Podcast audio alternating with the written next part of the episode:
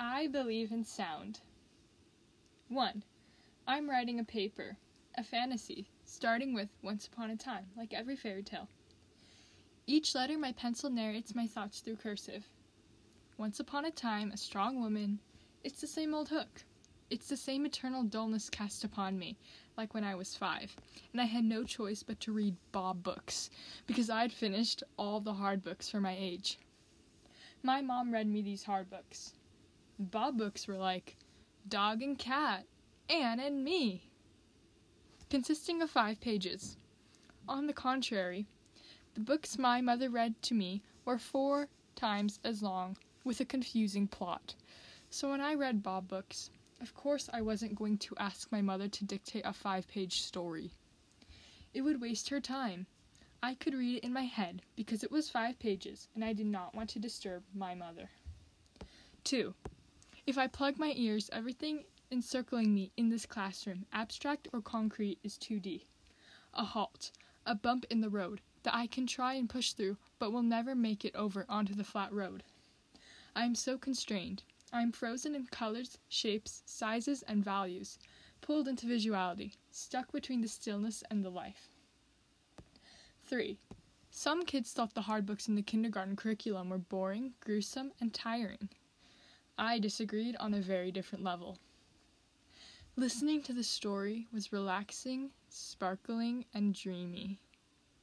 Wait, but they weren't that different from Bob books, just more words on the page. How could I have adored listening to these 20 page books more than reading the 5 page ones? 4. A paper. A number with place values of paragraphs. Now I'm going to read the fantasy that I wrote. Ears still plugged. Read its intricate existence with passion.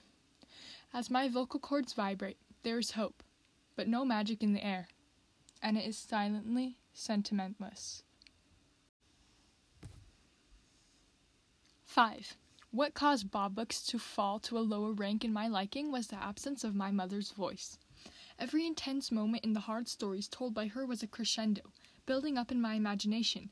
Listening to every soft moment was like a blanket, soft, warm, and smelling of strawberries, sending me to a good night's sleep. I listened and I did not read. I did not read it in my head without sound. 6. As a dancer, dancing without music is pure melancholy. I don't feel anything but stillness, though I am moving. This stillness is the total opposite of meditation stillness, where your head is clear. No, without music, my head has been beaten to the ground. The main reason I dance is because of music. When I hear a song, it feels like my movements are little seeds in my body, being nourished by harmony. Every instrument is a tool water, sunlight, etc. The seed shoots up from the ground so quickly I feel a spark of happiness, and everything disappears.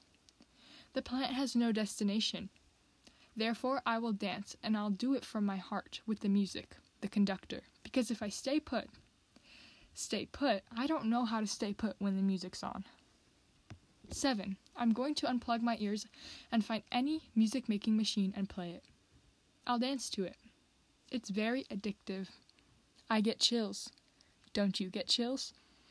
I see that visibility is only the midpoint of stillness and life. Beyond that is a 3D world. A 2D world becomes 3D when eardrums are rattled. 8. Some people say beauty is in the eye of the beholder. I can conclude that life is in the ear of the listener. Sound is life, and I believe in life. From this moment forward, I will never pick up a book again. I will only listen to audiobooks. I will never think about dancing without music. Nothing can change that I believe in sound.